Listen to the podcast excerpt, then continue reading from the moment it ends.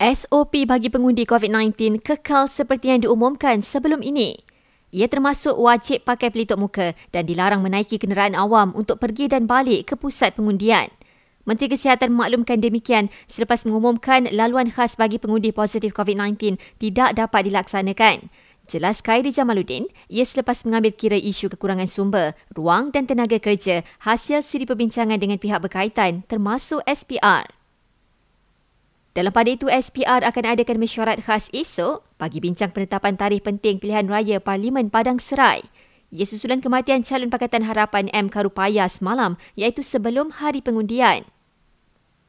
Kementerian Pengajian Tinggi nafi sebarang pembabitan dengan penganjuran sidang media khas deklarasi Profesor Melayu G70 sempena PRU 15. Undian pendapat di Twitter Astro Radio News setakat ini mendapati golongan umur yang bakal mempengaruhi keputusan PRU nanti adalah yang berusia 18 hingga 39 tahun.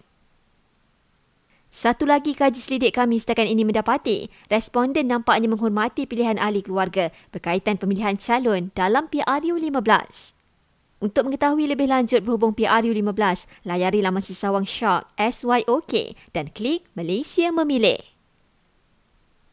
Jumlah mangsa banjir di Kelantan turun sedikit kepada kira-kira 1,500 orang. Manakala di Selangor, angkanya meningkat kepada lebih 700 ekoran banjir kilat di beberapa kawasan ekoran hujan sejak malam tadi. Perak juga catat kira-kira 460 mangsa bencana alam itu.